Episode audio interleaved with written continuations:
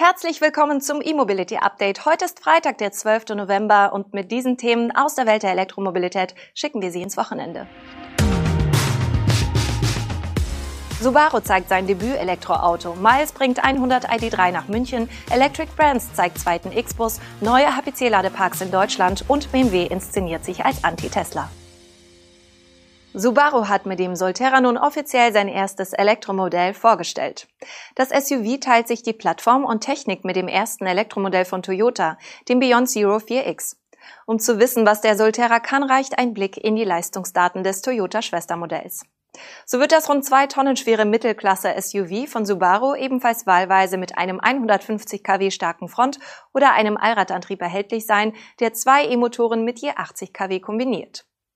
Der Akku verfügt über einen Energiegehalt von 71,4 Kilowattstunden und soll WLTP-Reichweiten von etwa 530 Kilometern mit Frontantrieb oder 460 Kilometern mit Allrad ermöglichen. Die maximale DC-Ladeleistung wird mit 150 kW angegeben. Ein Ladevorgang auf 80 Prozent soll rund 30 Minuten dauern. Für das AC-Laden steht ab Werk ein Onboard-Lader mit 6,6 kW zur Verfügung. Ob wie beim Toyota im kommenden Jahr optional ein dreiphasiger Charger mit 11 kW für das fünfsitzige Subaru SUV angeboten wird, ist nicht überliefert. Die optische Nähe des Solterra zum Beyond Zero 4X ist ebenfalls frappierend. Die Maße sind nicht nur identisch, auch das Design ähnelt sich sehr stark.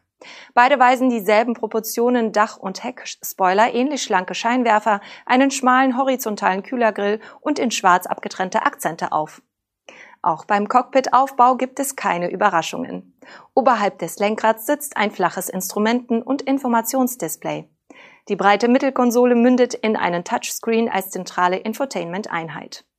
Auf den Markt kommt der Subaru Solterra ab Mitte des kommenden Jahres in Japan, den USA, Kanada, Europa und China. Der Carsharing-Anbieter Myers stockt nun auch in München seine Pkw-Flotte um Elektroautos auf. In den nächsten Wochen werden dort über 100 VW ID3 zur Anmietung im stationslosen Sharing-Modell in den Dienst genommen. In Zukunft soll die Anzahl weiter steigen. Im März hatte Miles bereits 120 VW ID3 in Hamburg und 30 weitere in Berlin eingeflottet. In Hamburg fahren nach Angaben des Unternehmens inzwischen knapp 200 Miles-Fahrzeuge elektrisch.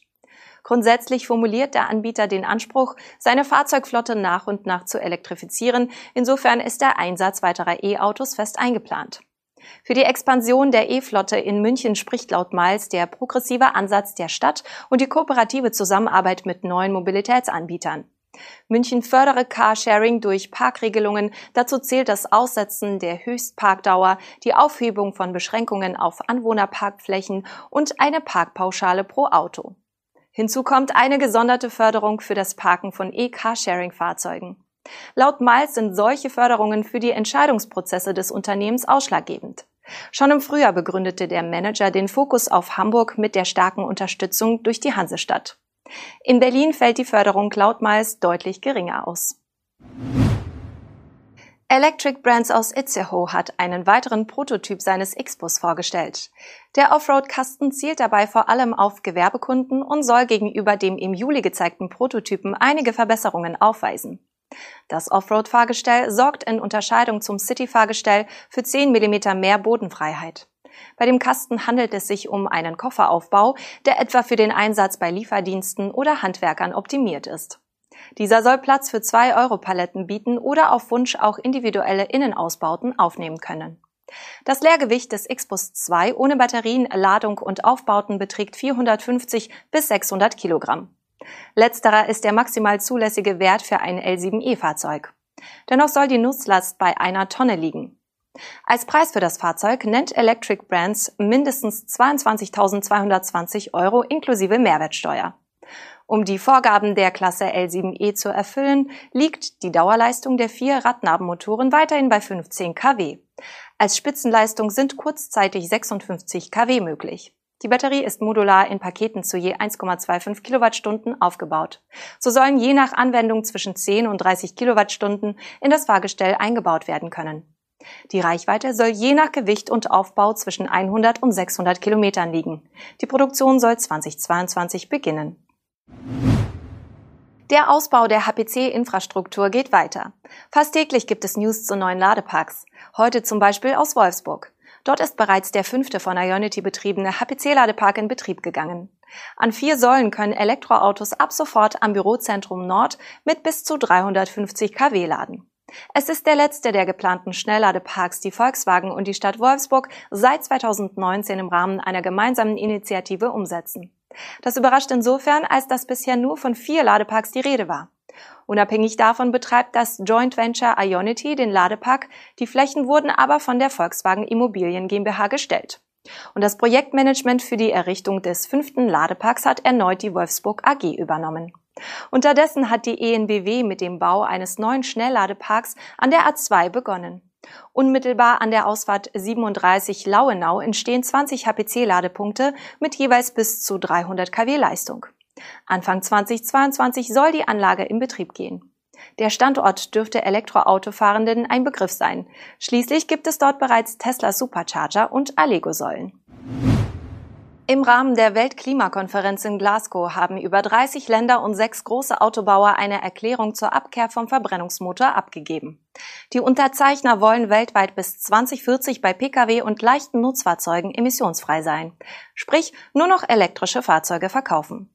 Dazu gehört auch der deutsche Hersteller Daimler, dessen CEO in dem Zuge angab, auch den Plug-in-Hybrid bis Ende der Dekade abzuschaffen.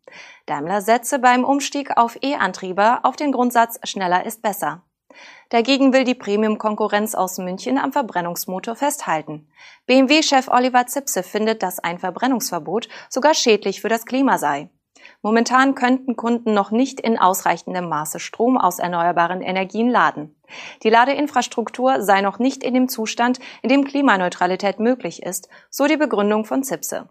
BMW will, anders als Volkswagen und Mercedes, weiter auf eine breite Palette an Antriebsformen setzen. Diesel- und Ottomotoren, Plug-in-Hybride, reine Elektroantriebe und perspektivisch zum Ende des Jahrzehnts auch Wasserstoff, so Zipse. BMW könne es sich leisten, so das Argument für die Nichtfestlegung. Selbstbewusst gibt sich BMW auch in Sachen Konkurrenz. Tesla sei zwar ein ernstzunehmender Wettbewerber, aber was uns von Tesla unterscheidet, ist unser Anspruch an Qualität und Zuverlässigkeit, so BMW-Chef Oliver Zipse. Tesla betreibe allein mit der Preisreduktion kein nachhaltiges Geschäftsmodell. Das war's mit unserem E-Mobility Update für diese Woche. Wir sind ab Montag mit den News und Highlights der Elektromobilität wieder für Sie da. Bis dahin wünschen wir Ihnen ein erholsames Wochenende.